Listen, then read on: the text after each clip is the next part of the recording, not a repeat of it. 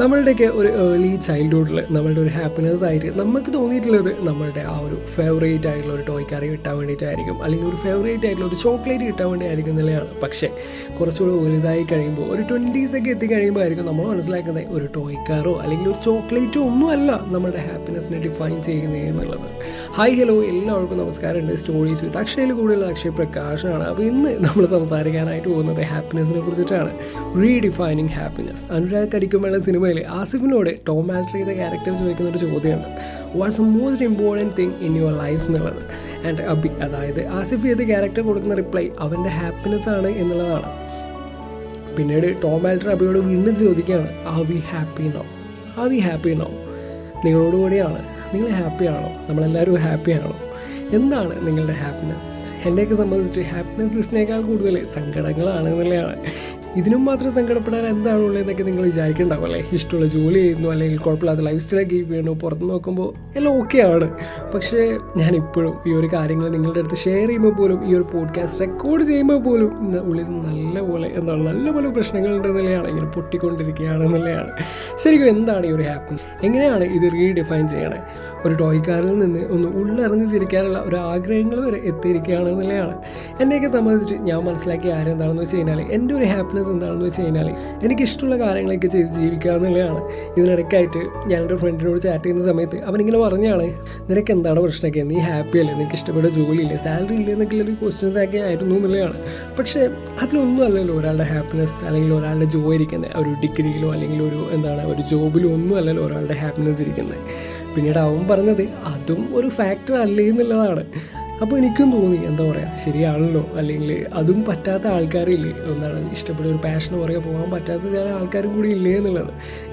അപ്പോൾ ഒന്ന് ഓർക്കുമ്പോൾ എന്താണ് ആഗ്രഹിച്ച കാര്യങ്ങളൊക്കെ ഒരു ഭാഗത്ത് ഇങ്ങനെ ശരിയായി വരുന്നുണ്ട്. അപ്പോൾ അവിടെ ഞാൻ ഓക്കെയാണ് പക്ഷേ എവിടേക്കോ എന്താണ് ഒരു ഹാപ്പിനെസ് ഇല്ലാണ്ടായി പോയ പോലെ അല്ലെങ്കിൽ ഹാപ്പി അല്ല എന്നുള്ള തോട്ട്സൊക്കെ കയറി വന്നു എന്നുള്ളത്. ഏതോ ഒരു ഗ്രേറ്റ് ഫിലോസഫറോ സൈക്കോളജിസ്റ്റോ എങ്ങാണ്ട് പറഞ്ഞൊരു കാര്യമാണ്. നമ്മൾക്ക് എല്ലാവർക്കും രണ്ട് ലൈഫാണ് എന്നുള്ളത്.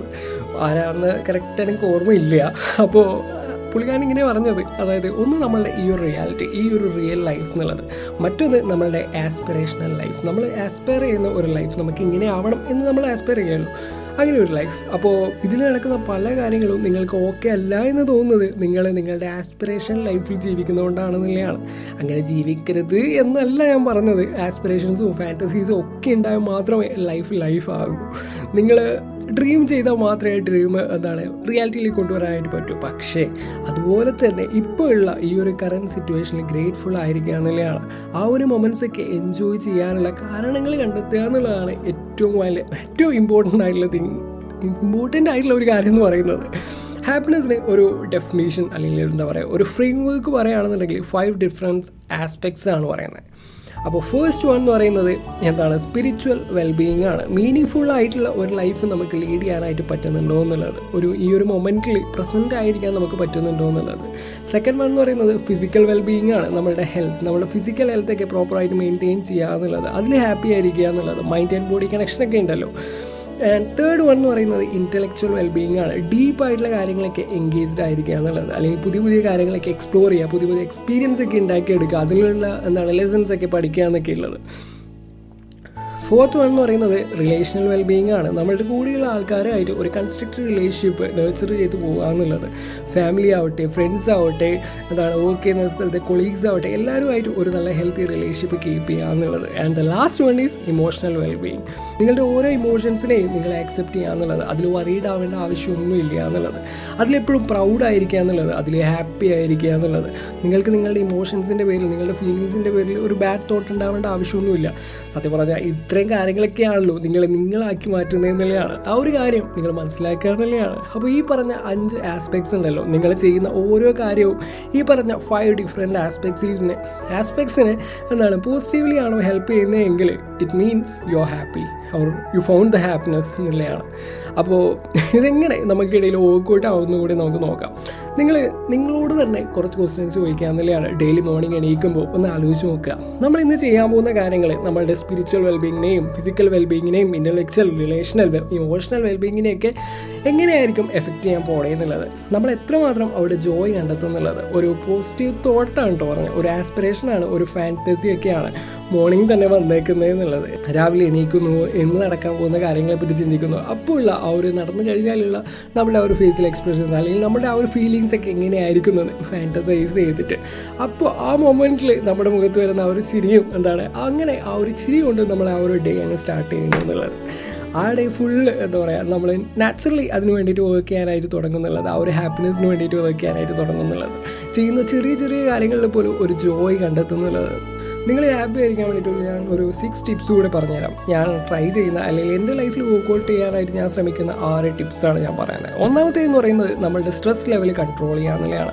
അതിൽ മെയിനായിട്ട് ചെയ്യേണ്ടത് നിങ്ങളുടെ ടൈം നിങ്ങളുടെ പ്രോപ്പറായിട്ട് എന്താണ് മാനേജ് ചെയ്യുക എന്നുള്ളതാണ്. റെഗുലറായിട്ട് എക്സസൈസ് ചെയ്യുക നിങ്ങൾക്ക് വേണ്ടി എന്താണ്. നിങ്ങൾക്കൊരു മീ ടൈമിന് വേണ്ടിയിട്ട് നിങ്ങൾക്ക് വേണ്ടി തന്നെ ഒരു ടൈം മാറ്റി വയ്ക്കുക എന്നുള്ളത്. മുന്നേ ഒരു എപ്പിസോഡിൽ പറഞ്ഞ പോലെ ജേർണി ഒക്കെ സ്റ്റാർട്ട് ചെയ്യുക എന്നുള്ളത് അത് ഫോളോ ചെയ്യുക എന്നുള്ളത്. സ്ട്രെസ്സിന് പുറമെ എന്താണ് ആങ്സൈറ്റി ഇഷ്യൂസ് ഒക്കെ ഉള്ളവരാണെന്നുണ്ടെങ്കിൽ നിങ്ങൾ ബ്രീത്തിങ് എക്സസൈസ് കൂടെ മാക്സിമം ഫോളോ ചെയ്യുക എന്നുള്ളത്.